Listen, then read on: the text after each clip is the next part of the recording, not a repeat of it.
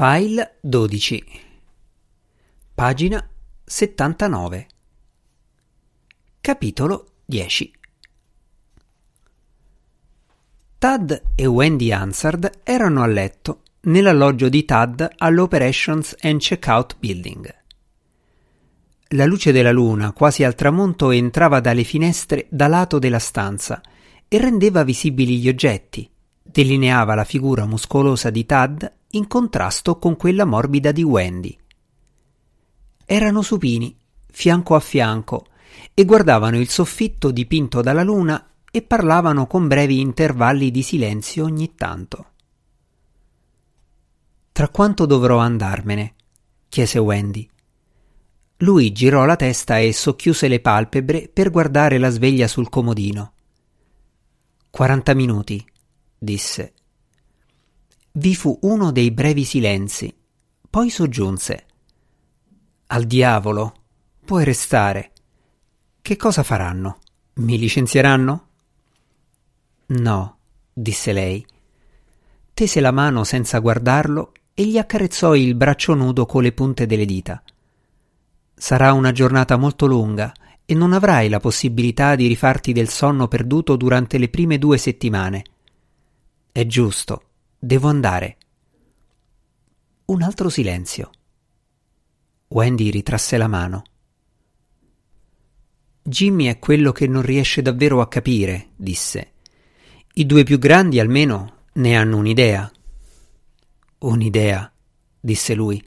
Di cosa? Di quel che è Marte? No, disse lei, di quanto resterai via. Tom e Cassie ne hanno un'idea almeno. Solo un'idea, naturalmente. Tre anni è una vita intera, persino per loro, ma sono capaci di guardare avanti e di misurarli in qualche modo. Tom sarà al primo anno di college quando tornerai. Cassie sarà al terzo anno delle medie superiori. Ma Jimmy, tre anni sono metà del tempo che ha passato finora sulla Terra. Un piccolo ripensamento, quel bambino, disse Tad, come se parlasse a se stesso. Forse non avremmo dovuto averlo così, con una simile differenza d'età tra lui e gli altri due. Sentì senza vedere che Wendy stava scuotendo la testa sul cuscino. Ne sono stata felice, disse lei. Anch'io, ammise Tad. Credo che l'abbiamo viziato.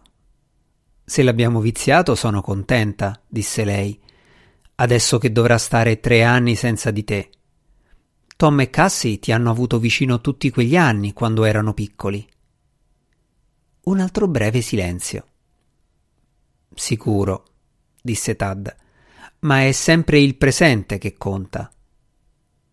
Rimasero stesi, sotto gli ultimi raggi della luna, e le lancette dell'orologio accanto al letto avanzarono lentamente, mentre il momento eterno del presente si faceva implacabilmente strada nel futuro. A una ventina di metri di distanza, nel suo alloggio, il cosmonauta Feodor Alexandrovich Asturnov sognava la moglie morta e i figli morti. Nell'ombra, il volto regolare e magro sembrava un basso rilievo su una vecchia moneta. Erano andati a fare un picnic. Avevano steso la tovaglia su un prato che digradava appena per una breve distanza verso un fiume ampio e poco profondo, scintillante nella calda luce del sole estivo. E Maria aveva paura che Vania, essendo ancora piccolino, andasse giù e cadesse in acqua. Lui cercava di tranquillizzarla, ma poi, con i tre figli più grandi, andava in un boschetto vicino in cerca di funghi. Chissà come restavano separati e quando tornava sul prato a cercarli li vedeva tutti e cinque. Maria e tutti i bambini, Plavushka, Kostia, Iliusha, persino il più piccolo che guardavano il fiume. Era evidente che Vania, come Mariglia aveva temuto, era finito in acqua e Mariglia, con gli altri figli, era andata a prenderlo. Non preoccupatevi, gridava Fedia mentre correva verso il fiume. È poco profondo, poco profondo. Ma mentre guardava, la corrente sembrava afferrarli uno ad uno. uno ad uno, sembravano avanzare in una profondità nascosta. Vide le loro teste galleggiare per un momento sull'acqua scintillante e poi scomparire, e lui stava ancora correndo, correndo verso il fiume. L'angoscia e il terrore del sogno quasi lo svegliarono. Per un momento si ridestò nella stanza da letto sconosciuta dell'Operation and Checkout Building. Per un secondo si sentì smarrito. Poi ricordò dov'era e perché. E ricordò che Maria e i bambini erano morti ormai da più di due anni. È vero, si disse, fu un incidente ferroviario, non un fiume. Stranamente quella correzione della mente conscia lo confortò. L'immagine onirica del prato e delle teste che galleggiavano sull'acqua incominciò a sbiadire rapidamente. Si girò sull'altro fianco e chiuse di nuovo gli occhi. In pochissimi minuti si addormentò profondamente e incominciò a sognare che l'avevano nominato unico comandante della spedizione a Marte. Era necessario tuttavia che riempisse una quantità di moduli attestanti la competenza degli altri cinque marsnauti. Scriveva rapidamente ma chiaramente ed era un piacere mettere sulla carta le loro eccellenti qualifiche e l'alta opinione che aveva di loro. Nell'albergo di Merry Thailand, l'anziano e angoloso Sir Geoffrey Mayens, vice ministro di Sua Maestà per lo sviluppo dello spazio, era perfettamente sveglio. Non era riuscito neppure ad avvicinarsi al sonno e nella sua mente si inseguivano le sue parole sulla corsa campestre quel giorno a pranzo con i marsnauti nell'Operations and Checkout Building prima che andassero a visitare i veicoli spaziali. Nel ricordo la sua conversazione appariva fatua ed egoistica. Che idea gli era venuta di parlare della corsa campestre un vecchio coccio come lui? Un uomo adulto avrebbe dovuto guardarsi dal rendersi ridicolo. Era stata la sua reazione implicita, naturalmente, alla tacita sfida dei giovani, agli stessi marsnauti. Il fatto della loro presenza ben condizionata nella sala era bastato a spingerlo a vantarsi del suo passato atletico. Dirk Wells, in particolare, il nauta britannico, doveva aver riso sotto i baffi. Sir Geoffrey era sdraiato, rigido, con la lunga figura ossuta stesa diagonalmente attraverso il letto matrimoniale e pensava ai sonniferi che aveva nella valigia insonnia, un'altra debolezza della vecchiaia. No, per Dio. Non si mosse e i lenti ingranaggi delle ore ferre avanzarono nell'oscurità fino a che la luce finalmente incominciò a spuntare intorno ai bordi delle pesanti tende che proteggevano dall'alba la sua stanza da letto. Lynn si girò sul fianco per guardare Jens nel chiarore fioco che filtrava intorno alle tende della finestra dalla facciata illuminata dell'albergo. Un sentimento di tenerezza profonda si agitò in lei. Jens respirava meno irregolarmente adesso. Si era rilassato nel sonno e il suo viso era calmo. Era una faccia brutta e buffa, ma simpatica Lynn tese la mano e molto, molto delicatamente sollevò l'orlo del lenzuolo che era ricaduto a coprirgli la bocca. Aveva un bel mento, decise studiandolo. Sarebbe stato bello disegnarlo. Avrebbe dovuto disegnarlo mentre dormiva così, una volta o l'altra, e vedere cosa ne veniva fuori. Non c'era esattamente una fossetta sul mento, ma c'era un'intaccatura indefinita dove avrebbe potuto esserci la fossetta. Lynn si sorprese a chiedersi se lui avrebbe capito quanto era importante per lei l'arte del disegno. E poi, con una specie di vertigine, si chiese se era questo che lui provava per. ma scacciò il pensiero. Il ticchettio della sveglietta da viaggio sul comodino divenne all'improvviso più forte. Lynn guardò e vide che le lancette segnavano le cinque e dieci. Lui avrebbe voluto alzarsi alle cinque, ma Lynn aveva staccato la suoneria dopo che si era addormentato, vedendo quanto era esausto e sapendo che lei era capace di destarsi quando voleva, senza bisogno della sveglia. Era un peccato chiamarlo, ma se non l'avesse fatto, dato che si stava facendo tardi, lui si sarebbe agitato. Anzi, anche lei avrebbe dovuto alzarsi molto presto. Doveva fare quelle interviste e tornare a New York entro tre giorni, cioè a meno che decidesse di prendersi un po' di ferie dopo tutto. Era vero che si era accordata con la redazione prima di venire lì, ma aveva lasciato credere a Jens che doveva rientrare fra tre giorni, nel caso ci fosse qualche ragione per. Sì, era ora di svegliarlo. Molto, molto cautamente e lentamente si chinò su Jens, piegandosi così adagio che quando finalmente le sue labbra sfiorarono la guancia del dormiente, il tocco fu leggero come quello d'una farfalla che si posa. Lui si mosse lievemente nel sentirlo, ma non si destò. Lynn alzò di nuovo la testa, prese la mano e raccolse in una piccola punta l'orlo del lenzuolo e incominciò a passargliela gentilmente sul naso. Jens arricciò il naso, si agitò e sbuffò. Una mano uscì dalle lenzuola per stropicciarlo goffamente. Gli occhi si aprirono. Alzati all'attacco! esclamò lei vivacemente e allegramente. È ora di muoversi, amico. È spuntato il giorno sulla palude. Fuori il sole stava sorgendo dall'orizzonte oceanico e l'aria si stava scaldando rapidamente.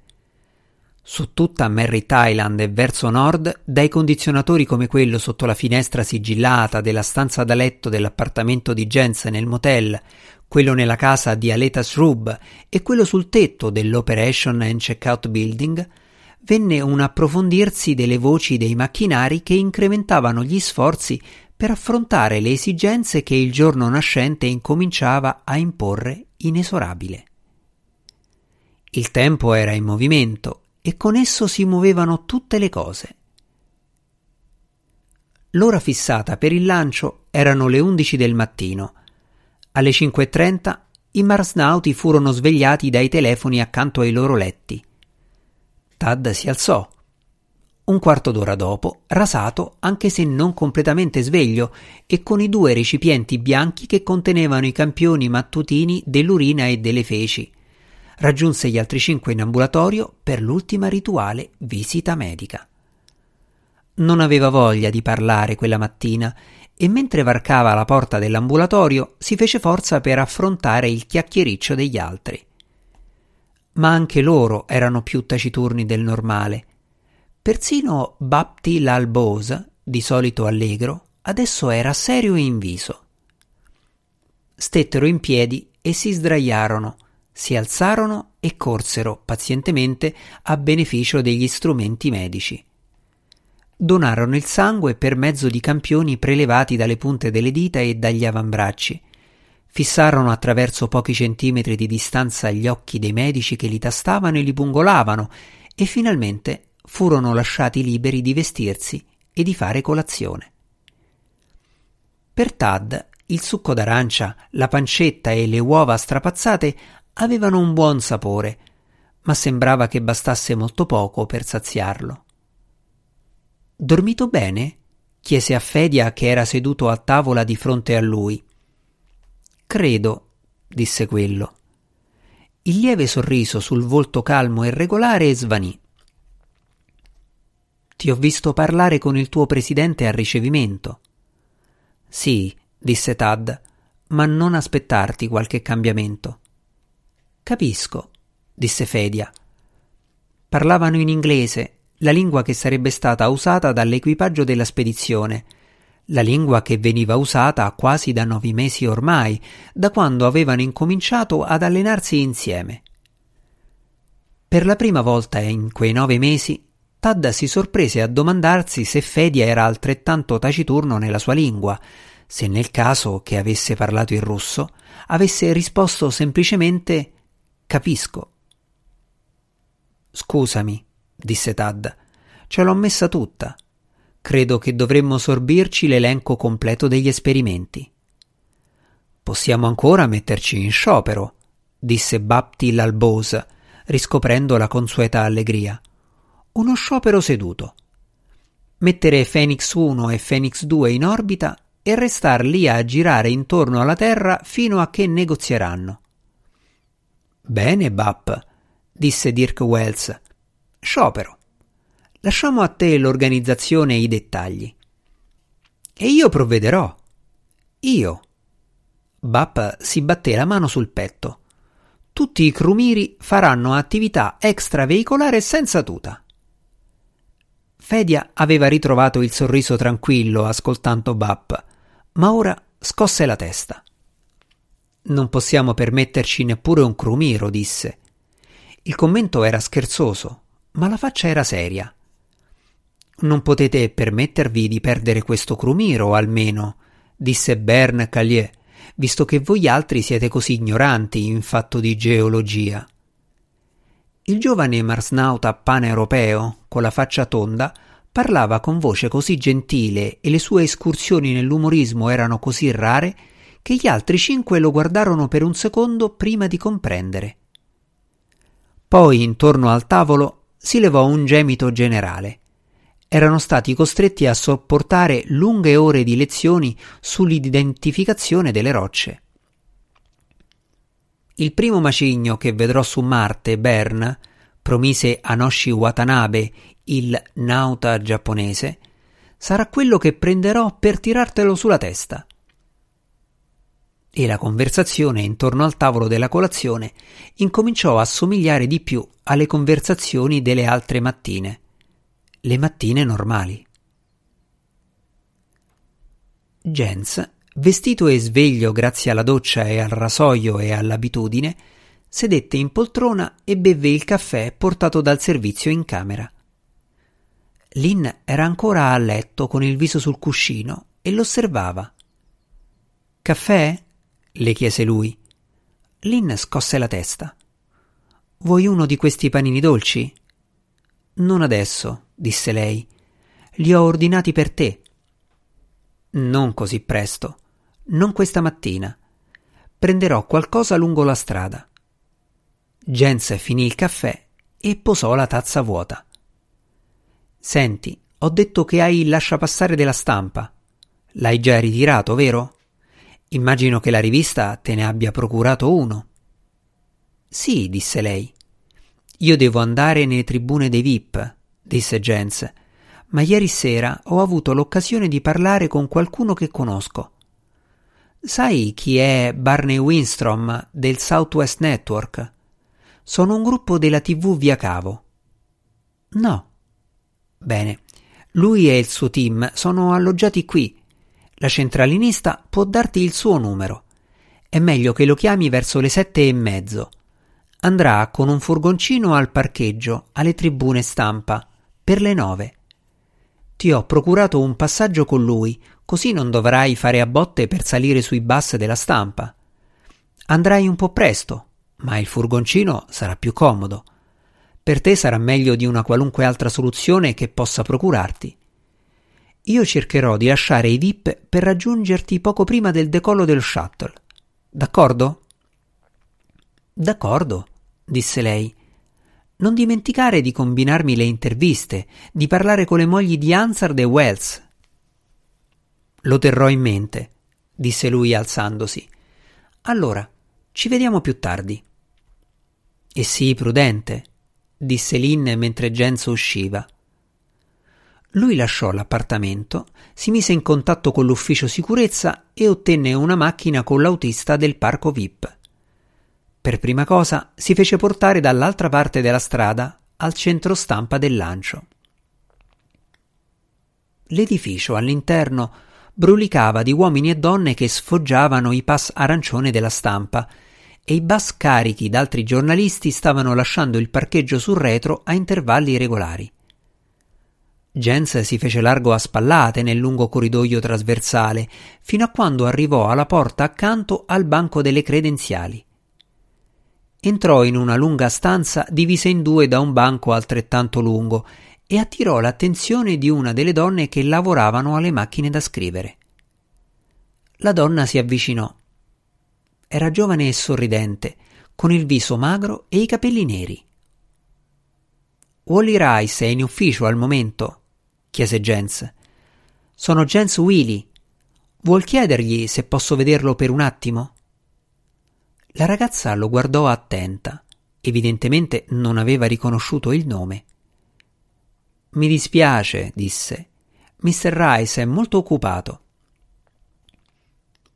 Sono il sottosegretario della scienza per lo sviluppo dello spazio, disse Jens senza alzare la voce, ma preferirei non si sapesse che sono qui. Se dice il mio nome a Wally, credo che mi riceverà. Ci conosciamo da diversi anni. Un momento, disse la ragazza. Se ne andò. Dopo pochi secondi tornò e aprì la porta a molla in fondo al banco. Si accomodi. Jens passò oltre la porta e seguì la ragazza in un ufficetto dalle pareti bianche e dal soffitto bianco, dove un uomo basso e massiccio con la faccia abbronzata era in piedi dietro una scrivania. Siediti, stai comodo, Wally, disse Jens mentre la ragazza li lasciava. Ho fatto una scappata per chiederti un favore personale. Non voglio passare attraverso i canali ufficiali dei VIP. Ti trovo bene, disse Wally. Il suo accento del sud era simile a quello di Tad Hansard, gentile in confronto a quello un po' aspro del Middle West di Jens. Che cosa posso fare per te? Voglio parlare con Bill Ward solo per dieci o quindici minuti questa mattina, disse Jens. Non santarmi alla gola. So che è il direttore del lancio, ma se potessi vederlo per quei pochi minuti. È importante. Beh, non credo di doverti saltare alla gola per questo, disse Wally. Si può combinare se lo vedrai prima della partenza dello shuttle. È dopo che sarà occupatissimo con i veicoli marziani. Di cosa si tratta? Una faccenda del governo? Sì e no. Una faccenda governativa e personale, disse Jens. L'aspetto personale è la ragione per cui non voglio passare attraverso il meccanismo dei VIP a parte il fatto che cincischierebbero tutta la mattina e finirebbero per non concludere niente. Proprio vero, disse Wally. Ogni tanto dobbiamo tirarli fuori dai guai quando c'è qualcosa di imprevisto.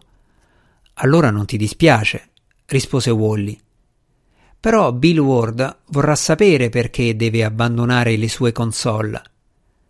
Credo che. disse Jens impacciato. Sta bene. Digli che è una questione di programma. Solo programma? chiese Wally. Devo dire di più? Forse no. Wally annui. No, penso di no. Lui sa chi sei adesso. Sono sicuro che lo sa, rispose Jens. E se non lo sa, potresti accennarglielo ma accenna anche al fatto che preferirei che la mia visita non entrasse nella conversazione generale a proposito del lancio. D'accordo, capito. Wally prese il telefono. Dove posso trovarti? Forse ci vorrà un po'. Riattraverserò la strada e tornerò all'Holiday Inn per fare colazione, se riuscirò a entrarci. Poi penso che andrò con un po' d'anticipo al settore stampa. Potrò lasciar detto là in che posto sono seduto, cioè se mi dai un lasciapassare stampa. Mmm, disse Wally lasciando il telefono. Non ci avevo pensato. Hai il distintivo dei VIP. Quello e il lasciapassare stampa non si conciliano bene. Una delle ragioni per cui sono stato nominato sottosegretario è che il presidente aveva bisogno della mia esperienza e della mia conoscenza della stampa, disse Jens in tono blando. Credo che la Casa Bianca vorrebbe che avessi un lasciapassare da giornalista. Vuoi che chiami subito Selner Rete e glielo domandi? Jens tese la mano verso il telefono. Wally scosse la testa. Ti credo sulla parola, ma sarà meglio che ci scriviamo sopra ufficio stampa della Casa Bianca. Prese il telefono e parlò brevemente. Bene, disse posando il ricevitore. Come va? Chiacchierarono del più e del meno fino a quando un'altra impiegata arrivò con il cartellino stampa già preparato. Jens se l'appuntò sulla camicia, strinse la mano a Wally e uscì. Il ristorante dell'Holiday Inn, come Jens aveva previsto, era pieno zeppo e la gente in attesa di mangiare faceva la coda nella speranza che si liberasse qualche tavolo. Rifletté per un momento. Come al solito, in occasione dei lanci, un milione e mezzo di persone avevano inondato la zona – le macchine erano parcheggiate fitte fitte sulle strade sopraelevate e tutti i locali dove servivano da mangiare dovevano avere code come quelle che aveva visto all'Inn. Jens cambiò idea a proposito della colazione. Ha mangiato? chiese all'autista. Due ore fa, rispose quello. Bene, disse Jens, posso saltare la colazione. Mi porti alle tribune stampa e poi la lascerò libero. L'autista si inserì nel traffico intenso della strada. Jens diede un'occhiata all'orologio. Erano quasi le otto e un quarto. Non avrebbe avuto comunque tempo di fare colazione. Le strade che portavano all'area del Kennedy Space Center erano già piene. Ben presto si trovarono bloccati dietro un camper che a sua volta stava dietro a un bus della stampa.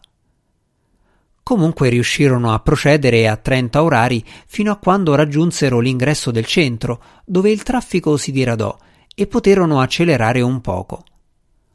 Alle 9.25 arrivarono finalmente al settore della stampa. Jens ringraziò l'autista e scese.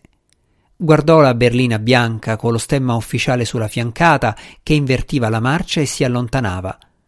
Poi si voltò e varcò il ponticello di legno, dirigendosi verso l'estremità delle tribune stampa. Le tribune erano semipiene. Nelle prime file, affollate di corrispondenti attaccati ai telefoni e alle macchine da scrivere, non c'era un solo posto libero. Jens raggiunse il piccolo edificio in fondo alle tribune, salì i tre gradini e bussò alla porta. Dopo un momento d'attesa, la porta si aprì.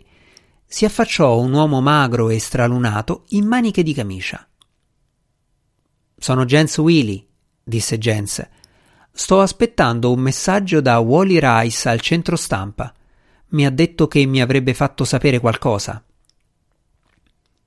Oh sì, mister Willy, disse l'uomo magro. Ha detto di tornare qui verso le dieci. Allora dovrebbe essere in grado di dirle qualcosa. Dove sarà in tribuna? Non ho un posto, disse Jens. Perché non mi chiama con l'altoparlante? Però non faccia il mio nome. Chiami Mr. West. Bene, Mr. West. Prendo subito nota. L'uomo magro rientrò e chiuse la porta. Jens fece per avviarsi verso le tribune, poi cambiò idea e riattraversò il ponticello per tornare al parcheggio della stampa in cerca del pullman di Barney Wilstrom e di Lynn. Trovò il pullman nella prima fila dei veicoli e bussò alla portiera che subito si aprì. Un soffio d'aria condizionata gli agghiacciò la fronte sudata. Fallo entrare! gridò la voce di Barney dall'interno buio. L'uomo che aveva aperto si scostò e Jens salì con sollievo nella frescura. Lynn era seduta a bere una birra nel settore ufficio in compagnia di Barney. Jens accettò una lattina di birra, ma ne aveva bevuto appena una metà prima che gli arrivasse all'orecchio la voce dell'altoparlante. Il rumore del condizionatore e lo spessore delle pareti del pullman rendevano intelligibili le parole ma Jens si alzò e aprì la portiera in tempo per sentir ripetere il messaggio. Mr. West è pregato di presentarsi all'angolo nord della tribuna, stavano tuonando gli altoparlanti. Mr. West è pregato di presentarsi subito all'angolo nord della tribuna. Jens posò la lattina e uscì.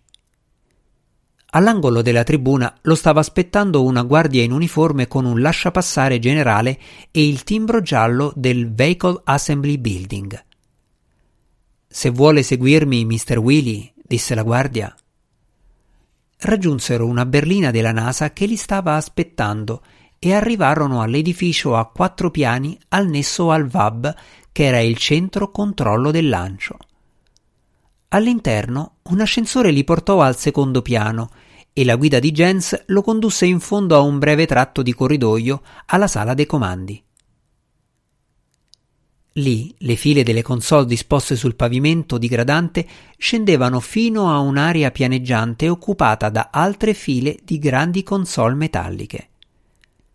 Jens e la sua guida raggiunsero quella dietro la quale Bill Ward stava guardando alle spalle dell'uomo che vi era seduto, prima di voltarsi a parlare ad altri due uomini in maniche di camicia in piedi accanto a lui. Jens e la guardia attesero in silenzio. Bill finì di parlare e si voltò bruscamente. Dunque Jens? chiese. Ha detto che voleva parlarmi. Infatti. Bene, venga con me si avviò con Jens lasciandosi la guida alle spalle. Ritornarono alla porta, uscirono, percorsero il corridoio e arrivarono a un'altra porta. Entrarono in una stanza grande esattamente quanto la sala che avevano appena lasciato, ma senza le console e con un muro che isolava quasi tutto lo spazio pianeggiante. Al centro dell'ambiente semivuoto c'era un tavolo per le conferenze circondato da sedie. Bill vi condusse Jens e sedette a capo tavola, eretto e impettito. Accennò a Jens di prendere posto sulla sedia vicina. Bene, disse sbrigativamente Bill attraverso l'angolo del tavolo non appena Jens si fu seduto. Di che programma si tratta? Pagina 90